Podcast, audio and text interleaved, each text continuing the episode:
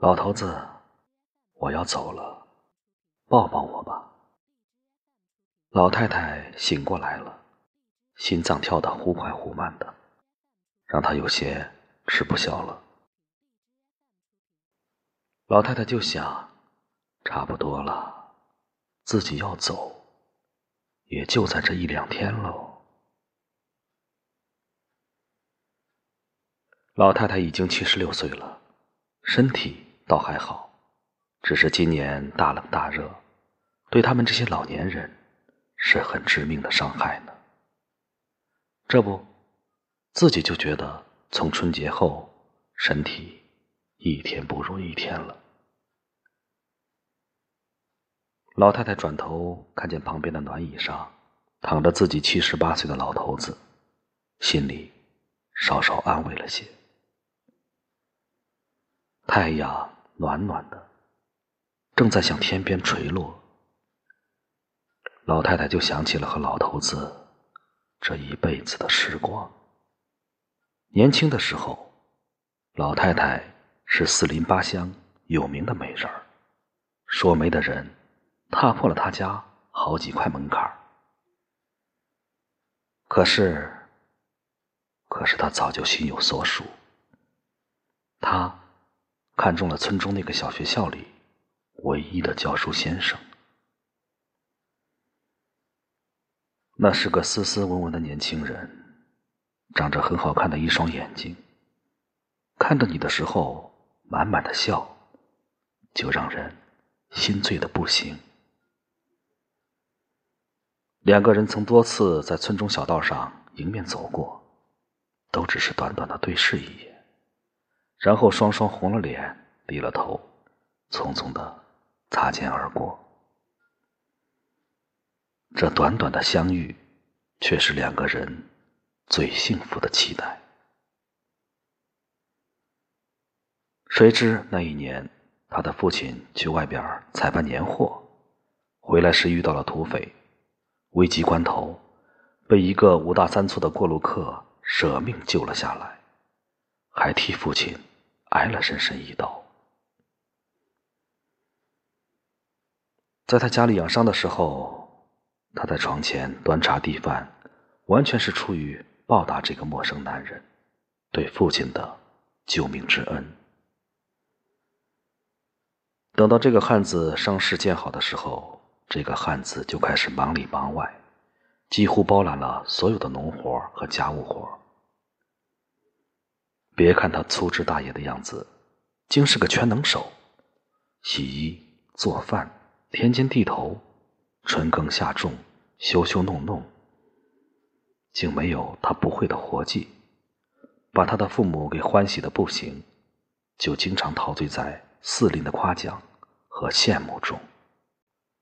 这让他感到非常心焦，因为他在一个晚上偶然在父母的门外听到了父母亲有意要招这个汉子入赘，他就软软地靠在门边儿，没了主意。第二天，故意去那条和教书先生经常偶遇的巷子徘徊了很久，都没有见到。后来问了村里一个孩子，才知道那个教书先生已经回城多日，说是家中有事，要3个月后才能回来。那个教书先生在回来的时候，匆匆地跑到他家门口，就看到他家门上醒目而刺眼的大红喜字，看见了院子里一身红衣、满眼幽怨的他。从那天起，那个教书先生就彻底地消失在他的生活中。后来他就跟着那个汉子安安心心地过起了日子。新中国成立，3年自然灾害，10年文革，改革开放，风风雨雨，雨雨风风。两个人从农村来到城市，相依为命，相互扶持，生儿育女，开枝散叶，就到了现在老态龙钟的样子。不容易，实在是不容易呀。老太太这样想着，胸中有些发闷，就咳嗽起来，惊醒了一旁午睡的老头子。那老头子赶紧起身，关切地看着老太太，就手倒了一杯水。老太太就捧了暖暖的水杯，看着自己的男人，想自己和这个男人过了一辈子，还有什么遗憾吗？好像没有吧。这个男人心思实在细腻的可以，对这个家也实在没话可说，再苦再难都把他们娘几个照顾得妥妥当当的。两个人虽然在一起极少有什么话，却有着多年培养出来的默契，有时候就默默地坐在一起，手握着手，什么也不说，都能静静地坐上那么一天。老太太就想起老头子为了这个家付出的一切。还记得那年秋天，二小子要上学，学费成了问题，家里也好久没有见到荤腥了。老头子就在屋里坐了很久，然后起身说，去找人借。找谁借呀？其实他们在那个城市一个亲戚都没有，寥寥的几家朋友也都是一穷二白。谁知到了傍晚，老头子果然就带回了儿子的学费，手里还破天荒地拎了一只活鸡。那个晚上，一家人暖暖和和地在一起，好像过年一样的快乐。可是他却在晚上给老头子换衣服时，发现了袖弯里有淡淡的一点血迹，就赶紧去看熟睡中的老头子的胳膊，就看见他的肘弯处一个醒目的针眼儿，还有好大一片淤青。唉，这个汉子，这个男人，这个老头子，为了这个家也是一身的病了。快80岁的人了，却每天依旧忙忙碌碌的，仿佛是一台不知疲倦为何物的机器。而自己当初嫁给他的时候，是多么的伤心，多么的不情愿呢。现在牵手走了这么多年，却只有他一直陪在自己身边，不离不弃，始终如一。老太太这样想着，眼睛里就渐渐地潮湿起来，忽然就有些孩子气，轻声地问眼前这个老人，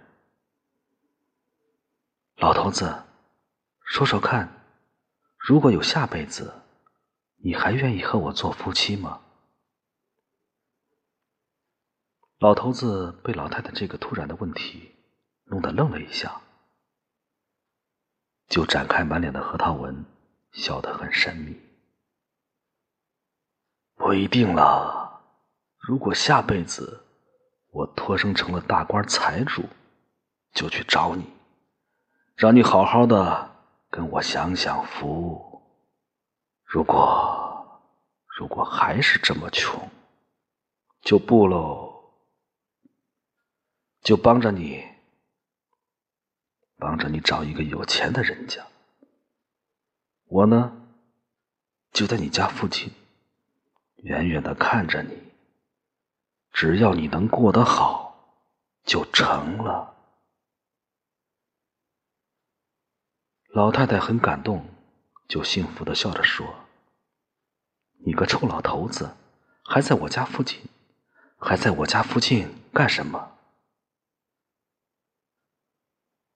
老头子就转头，认认真真地看着心爱的女人，认认真真地说，不干什么，就做个教书先生吧。老太太忽然就愣住了，哀伤地看着这个和自己共度了一生的男人，想说什么，却什么也说不出来，眼里的泪却无休无止地流了下来。过了很久，老太太深情地说：“老头子，我要走了，抱抱我吧。”老头子就慢慢地起了身子，轻轻地把老太太搂在怀里。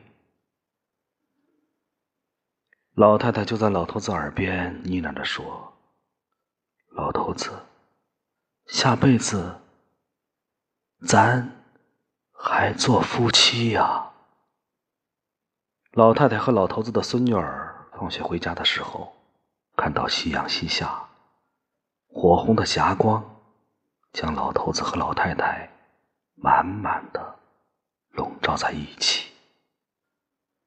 她说：“羞羞，爷爷奶奶看不出你们还这么浪漫呢。”随后他惊讶地发现，老太太和老头子幸福地相拥着，已经双双离世了。